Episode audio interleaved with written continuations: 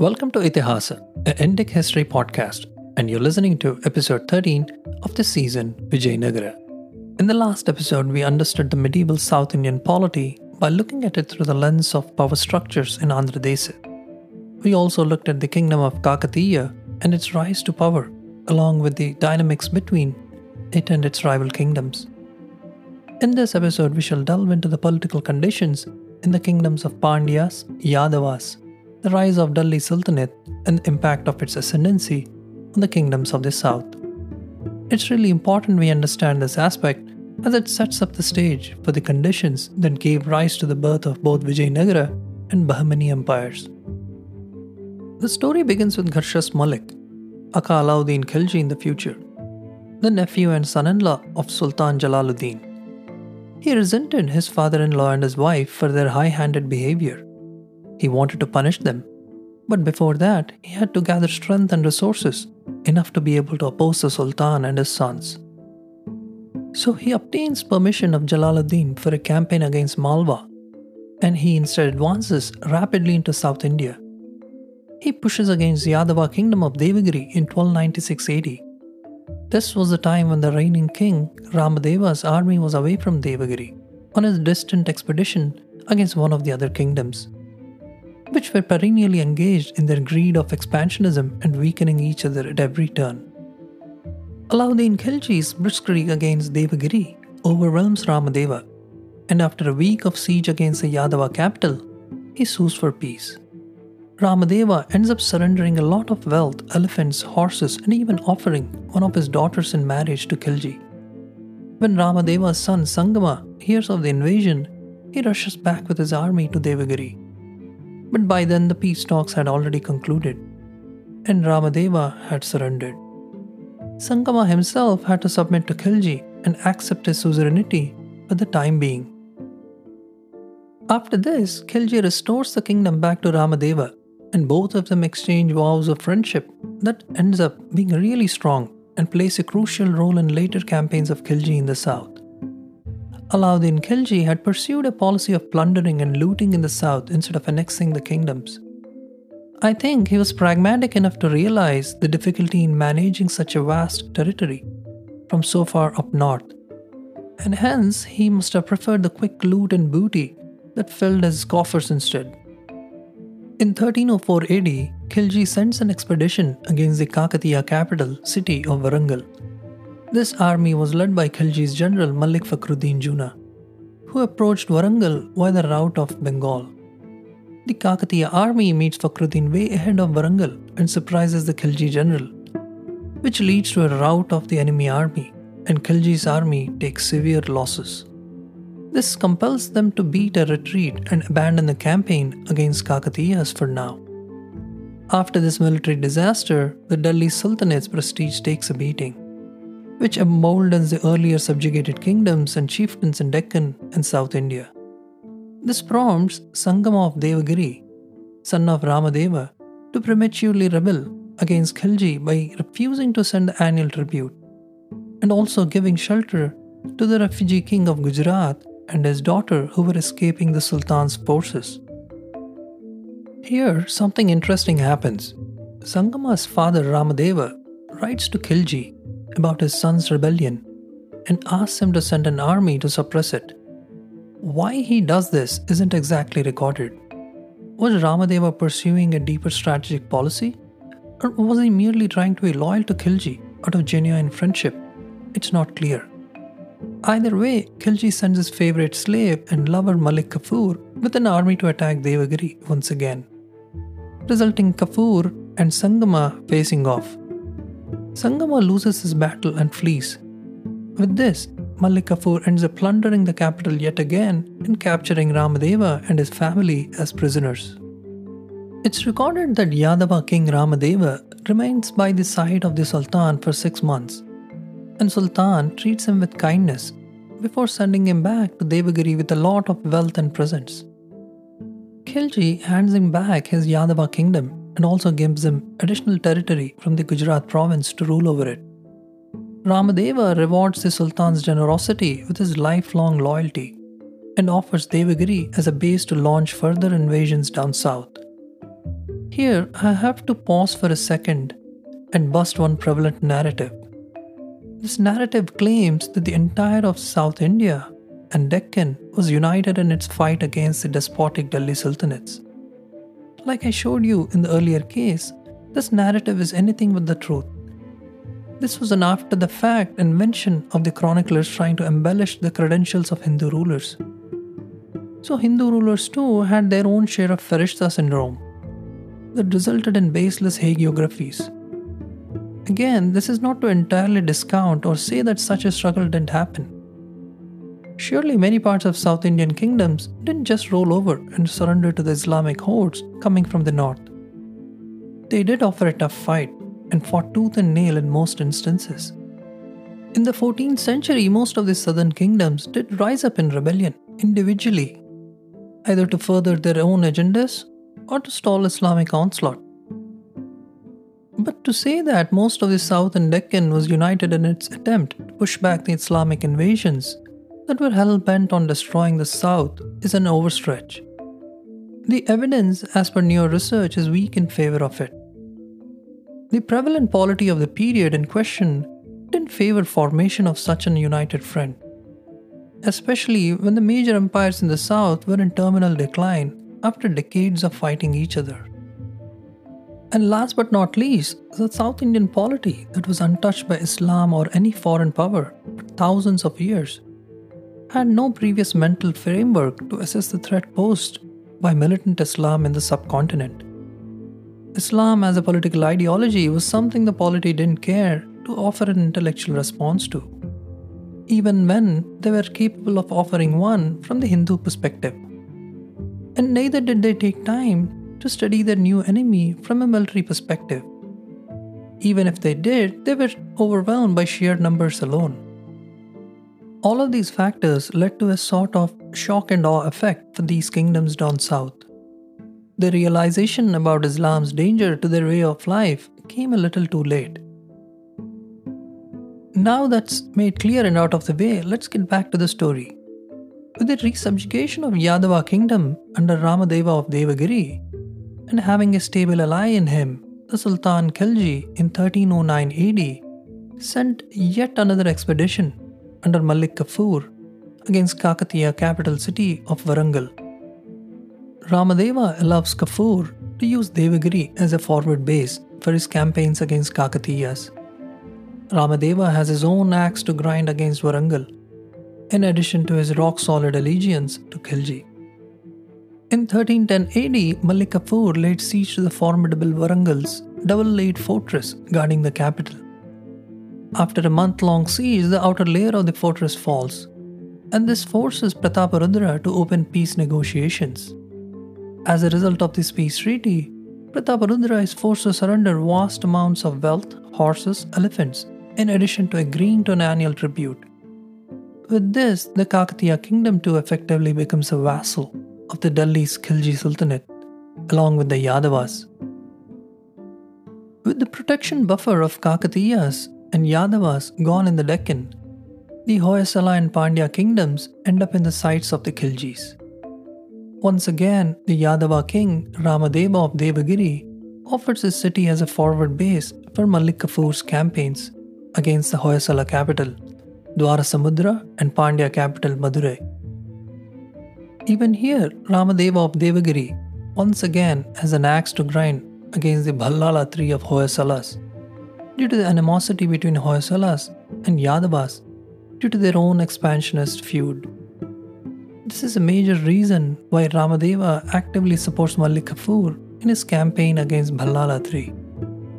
Malik Kafur waits till Bhallala III is away on yet another expedition against his rival Pandya kingdom in 1310 AD.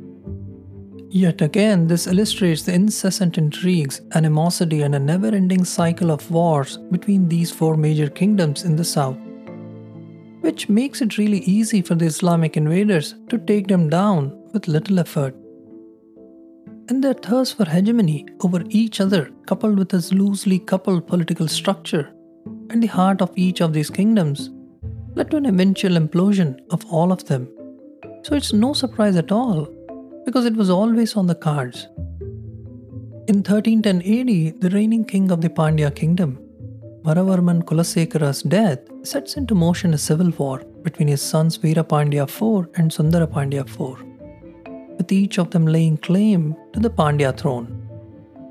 This was in spite of the dead king nominating Veerapandya IV as his successor, and Ballala III of Hoysala, being its arch rival, wanted to obviously take advantage of this vulnerable situation. Once Ballala III is busy in his campaign against the Pandyas, Malik Kafur enters Hoysala capital of Dwarasamudra, literally unopposed, and lays waste to it. Ballala III rushes back to his capital and realizes that it's already too late. He overrules his nobles who wanted Hoysalas to fight, and instead, Ballala decides to become a vassal of Khilji. And on the terms offered by Malik Kafur, he accepts the suzerainty of the Khilji Sultanate. Finally, the only one standing in between the Khiljis and the domination of the entire south is the last remaining Pandya kingdom. Ballala III, as expected, offers his services to Malik Kafur in his campaign against the Pandyas. Ballala personally escorts Kafur through the tough mountain passes and leaves him at the Pandya kingdom's doorstep. Both Malik Kafur and Ballala rely on the current vulnerability of the Pandya kingdom due to the ongoing civil war. Expecting an easy route, Malik Kafur marched on the Pandya territory. It is here that the warring Pandya princes and brothers decide to put aside their conflict after realizing the grave threat of Islamic onslaught to their empire and the Tamil country. So they end their civil war and offer a combined resistance to Malik Kafur, while cleverly avoiding pitched battles with Kafur's superior forces. Both the Pandya brothers use scorched earth policy to deny Kafur any resources for his campaign and also both of the brothers cleverly avoid getting holed up in the fortresses that could be reduced by Kafur's experienced and veteran siege personnel. In short, the Pandyas were wise enough to not repeat the mistakes of their rivals. Malik Kafur first marched against the city of Birdhul, or also known as Veerasolan, the capital of Veera Pandya in the neighborhood of Urayur, which is in the modern day Tiruchirappalli, Tamil Nadu. Veerapandya decides to evacuate the capital and not offer a battle. So the capital falls to Kafur's forces. From here, Kafur pursues Veerapandya who has fled to Kandur. And on his way to Kandur, Kafur seizes a convoy of treasure that was being transported on the backs of 120 elephants. But Kafur fails to find Veerapandyan, even in Kandur. After this, Kafur marches to Kanchipuram loots and desecrates the temples there before finally marching back to Veerasolan. From here, Malik Kafur now marches against Sundara Pandya's capital, Madurai, only to find that Sundara Pandya was forewarned and abandoned the city, escaping with his family and the treasury into the deep country. Malik Kafur is incensed at the fact that there was nothing left to loot in Madurai, so he sets the fire to temples in the city by this time, the Islamic invaders had turned desecration iconoclasm of temples into an art form. As per K.A. Nilakanta Shastri in his seminal work, The History of South India, published in 1955, it was at this point that Vikrama Pandya, Sundara Pandya's uncle, comes out of retirement to lead the Pandyas against Islamic invaders and inflicts a decisive defeat on them in a pitched battle and forcing Kafur to retreat back to Delhi. While Nilakanta Shastri doesn't quote any sources for this battle between Vikrama Pandya and Malik Kafur's forces, I think Shastri sourced this from the 14th century Sanskrit and Malayalam treatise called Leela Tilakam, composed by an unknown author. In that, there seems to be reference to a certain Vikrama Pandya defeating the Muslims. But as per KKR Nair in his research paper, published in the Journal of Kerala Studies in the year 1987, he seems to assert that the Vikrama Pandya, being referred to in the Leela Tilakam, is a different person who defeated a different Muslim army in between 1365 to 1370 AD, which is almost 60 years after Kafur's invasion. In that, there is no historical evidence to show that the dead Pandya king, Kulasekara, had a brother. So, most likely, Nilakanta Shastri was wrong here due to a mistaken identity, and also might have been drawn towards a story of fantastic and dramatic ending in which a retired veteran uncle comes out of his retirement and takes the field to defeat the Mlechas from the north who were defiling the Pandya kingdom and the Tamil culture. In my opinion, what happened was Malik Kafur realized the risk of constantly chasing these two Pandya brothers, who refused to offer a battle. And considering the fact that both the Pandya brothers instead chosen the hit and run tactics to harass Kafur's army, there would have been frustration and mutiny building up in Kafur's army, who were already too far from the nearest forward base and Delhi. The risk of getting bogged down in deep Pandya country while trying to tackle guerrilla warfare was very real. And Kafur could have lost his entire army in a well set up ambush by the Pandya brothers, along with the large loot he accumulated during the raid of Pandya cities and towns. So Malik Kafur here probably decided to give up the wild goose chase of the two brothers and return to Delhi with the loot. And with that, the invasion of Pandya kingdom ended as abruptly it had started. It is recorded that in the October of 1311 AD, Malik Kafur reached the imperial capital of Delhi after his campaigns turned south. He presented to the Sultan Alauddin Khilji, the crown prince and son of Hoysala ruler Bhallala III, along with a large booty captured in the campaigns. The son of Bhallala III was supposed to have been treated very kindly by the Khiljis. After all the help the Hoysalas provided to Kafur during the Pandya campaign, the crown prince was safely sent back to Dwara Samudra to his father after some time. The kingdom returned to him now that the Hoysalas had accepted the Khilji suzerainty. Like I indicated earlier, Khilji was more interested in the wealth, loot, and tribute from the vassals than a remote territorial annexation. Finally, in 1312 AD, Ramadeva, the Yadava ruler and the good friend of Alauddin Khilji, dies, and his son Sangama ascends the throne of Devagiri. Since Sangama's hostility and contempt for the Khiljis is no secret, Malik Kafur is once again sent to invade Devagiri, and this time to annex the Yadava kingdom to the Delhi Sultanate permanently. Sangama, after a token resistance, flees and the capital is once again captured. It's worth pointing out that, as per Nilakanta Shastri, during this campaign, Kafur behaved with moderation to convince the local population that they had nothing to fear their new rulers. But Kafur did insist on destroying many Yadava Hindu temples and building mosques in their place considerable regions of the Yadava kingdom did not submit to the new rule. And as we saw earlier, how most Nayakas or chieftain vassals were eager to proclaim their independence when their suzerain was at weakest. Considering the lackluster resistance and subservience of the dead Ramadeva to the Khiljis, eroded any legitimacy left for the Yadava ruling dynasty. So many such Nayakas or chieftains did use this annexation of Khilji to realize their own political ambitions and independence from the yoke of both Yadavas and the Khiljis. One of the prominent ones was Singaya Nayaka, who declared his independence from Yadavas and proclaimed Kampili as independent.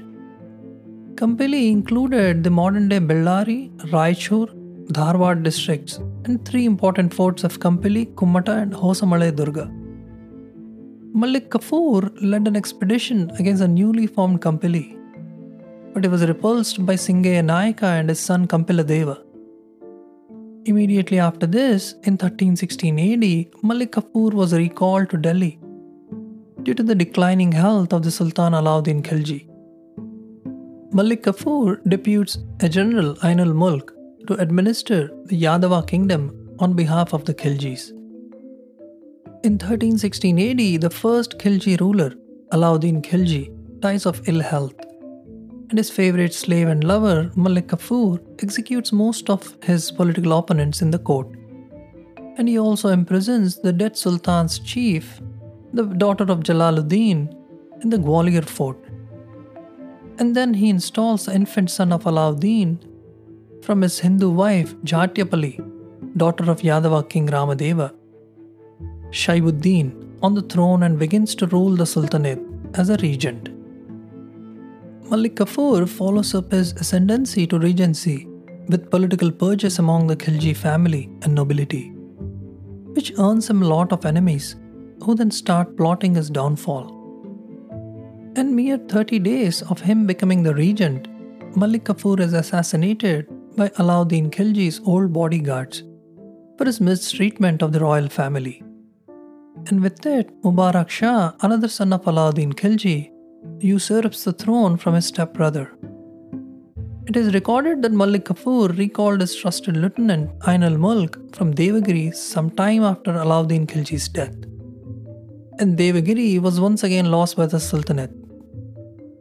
Harpala Deva, Ramadeva's son in law, was able to re establish the Yadava authority once again for some years, until the arrival of the new Sultan Mubarak Shah Khilji who marched down to south after his ascension.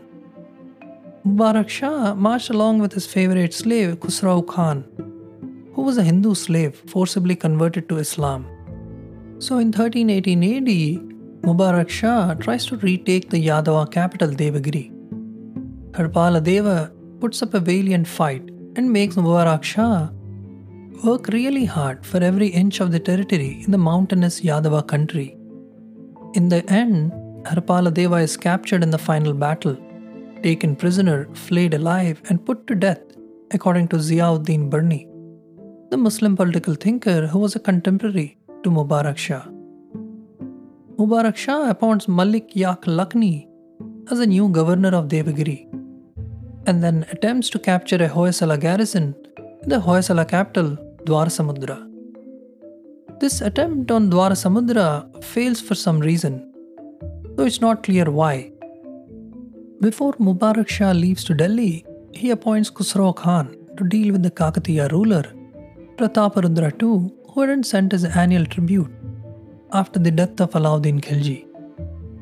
Khusro Khan marches into Warangal and Prataparudra II promptly pays up the pending tributes. Shortly after this, Khusro Khan was sent by Mubarak Shah once again to retake Devagiri. This time, it was the Khilji governor, Malik Yak Lakhi, who had declared his independence, seized Devagiri for himself under the new title of Shamshuddin, and began to mint coins in his own name.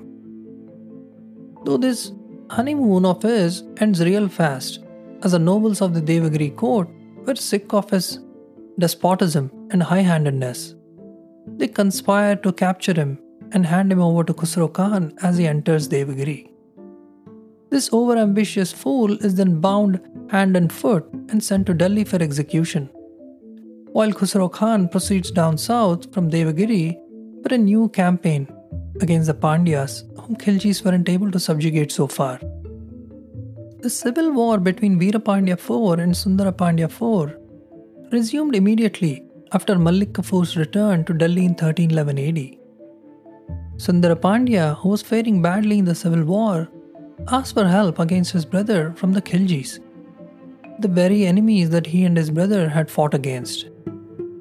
He receives a little help from the already overstretched Khiljis and manages to retain a portion of the empire. This is yet another trend we'll keep seeing. Neither any vision nor shame. Gaining power is all that matters for most of these petty princes at any cost and gradually accelerating the collapse of their already declining kingdoms. After 1312 AD, a vassal of Pandyas called Ravivarman Kulasekara of Travancore decided to rebel against his suzerain. So he invades the Pandya country and he marches up until Kanchipuram. Like I said in the earlier episode, this pattern keeps repeating. And Veera Pandya joins his rebel against his brother. So Sundara Pandya is forced to appeal to the Kakatiya ruler Prataparudra for help. A large army is then sent from Warangal in his support. Sometime around 1317 AD, under the leadership of Muppadi Nayaka, who was the governor of Nellore. So Muppadi Nayaka defeats the rebel vassal and Veera Pandya, forcing both of them to retreat. And then Kakatiyas installed Sundara Pandya on the Pandya throne at Veeradhavalapatnam, which is also known as Berdhul. And in 1318 AD, Khusro Khan comes knocking on the doors of Pandya kingdom with an invading force. Once again, Pandyas employ their tried and tested Fabian policy of scorched earth tactics, avoiding any or all pitched battles and harassing the enemy with the hit and run tactics. Sundara Pandya once again empties all the wealth from his capital and abandons it well before Khusro arrives, depriving him of any loot he was hoping to lay his hands on. So the Khilji forces, in their desperation, end up robbing a lone and rich Muslim merchant in the capital, who stays back with the expectation that his religion would save him and his wealth from molestation by the Islamic invaders.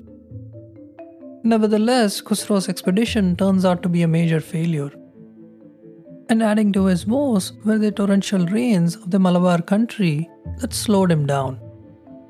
Finally, Khusro himself, out of desperation, contemplates rebellion against his Khilji Sultan, which is then discovered by the loyalists in the army, and Khusro Khan ends up being carried back in chains to Delhi.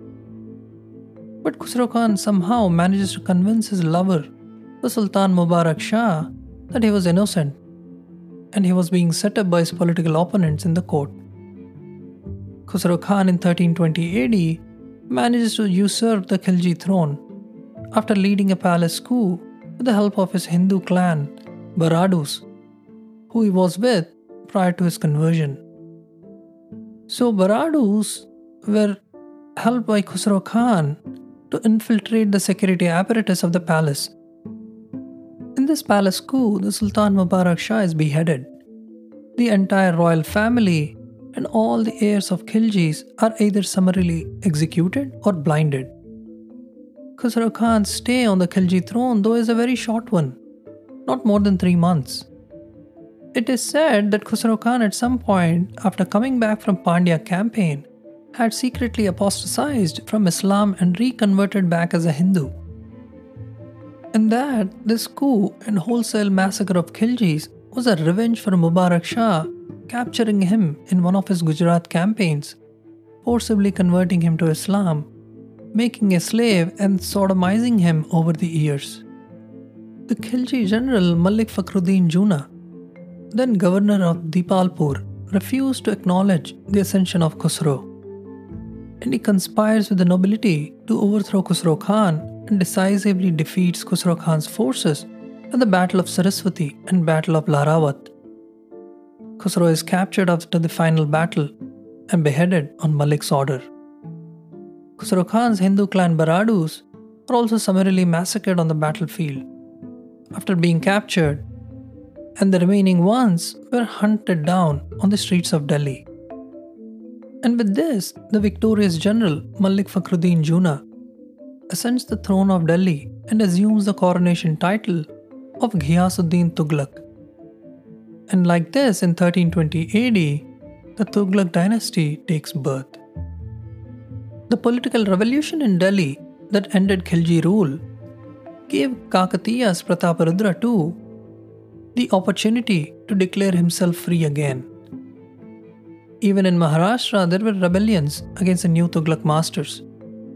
So Tughlaqs decide to permanently suppress and do away with all the Hindu kingdoms of the south starting with the Kakatiyas. In 1321 AD, Ghiyasuddin Tughlaq sends an expedition under his son Ulugh Khan to reduce the Kakatiyas. Once again, they enter Kakatiya dominions through the forward base of earlier Yadava capital of Devagiri. Ulugh Khan starts laying waste to the countryside as soon as he enters Telangana. This time, Prataparudra too was well prepared and he fortifies himself up with ample supplies. Ulugh Khan's siege lasted for six months without any significant progress. This prolonged siege frustrates many lieutenants in Ulugh Khan's army and brings about a situation of mutiny. The risk of mutiny against him forces Ulugh Khan to open peace negotiations with Prataparudra, and he agrees to retreat peacefully. Prataparudra agrees to let him go back in peace, but just as the forces under Ulugh Khan were beating retreat, the Kakatiya forces fall upon the rear of the army. After being constantly harassed by the Kakatiya forces all along their retreat from the Kakatiya dominions, Ulugh Khan tried patching up with this section of his army who had earlier mutinied. His idea was to keep his army intact at least till he reached Devagiri. Prataparudra too was extremely elated at his success against Ulugh Khan's army, and he prematurely disperses the additional troops in Warangal fort and opens up their provisions and granaries for public feasting as part of victory celebrations. He becomes overconfident in thinking that Tughlaqs wouldn't dare attack him again. This turns out to be a major blunder. The Tughlaq Sultan Ghiyasuddin is incensed at the retreat of his son and doubles down on his efforts to take Warangal again. So he sends reinforcements from Delhi to the forward base Devagiri, where Ulugh Khan was licking his wounds after the beating he received from Kakatiyas. With these reinforcements, Ulugh Khan launches a massive assault on the Warangal fortress, and also on the Bodhan garrison that's located in the modern day Nizamabad district of Telangana. The overconfident Prataparudra who had sent away the provisions and additional troops in Warangal, is forced to sue for peace after five months of siege. In 1323 AD, Prataparudra surrenders himself and his family to Ulugh Khan. On his way to Delhi, it is said that Prataparudra committed suicide by slitting his own throat on the banks of the Narmada river. So, with the death of Prataparudra too, the total collapse of Kakatiya kingdom is complete and wiped off the map. After this, Ulugh Khan sends an army under his viceroy, Usuf Khan, to invade the Pandya kingdom. The last known Pandya king, Parakramadeva, is taken prisoner, and with it Pandyas too come under Tughlaq domination. And in 1325 AD, Ulugh Khan ascends the throne with the coronation name of Muhammad bin Tughlaq and moved the imperial capital from Delhi to Devagiri. The new capital of Devagiri is renamed as Daulatabad. As we will see later, this will turn out to be a monumental blunder by the new Sultan. In 1326 AD, the Sultan Tughlaq, in order to secure the Warangal frontier, led an expedition against the city of Jajnagar in the Ganga kingdom of Orissa and had limited success and finally having subjugated Yadavas, Kakatiyas, and Pandyas, most of the south is under the Tughlaq domination. The only prominent Hindu kingdoms that were subjugated as of 1326 AD were the Hoysalas and Kampili. With this, we will end the current episode in which we explored in depth the expansionism of the Delhi Sultanate under Khiljis and Tughlaqs, and how it led to the total subjugation of the Kakatiya, uh, Yadava, and Pandya kingdoms. We also saw how the incessant warring between these kingdoms weakened them to a point where they were in no state to counter the Islamic onslaught effectively.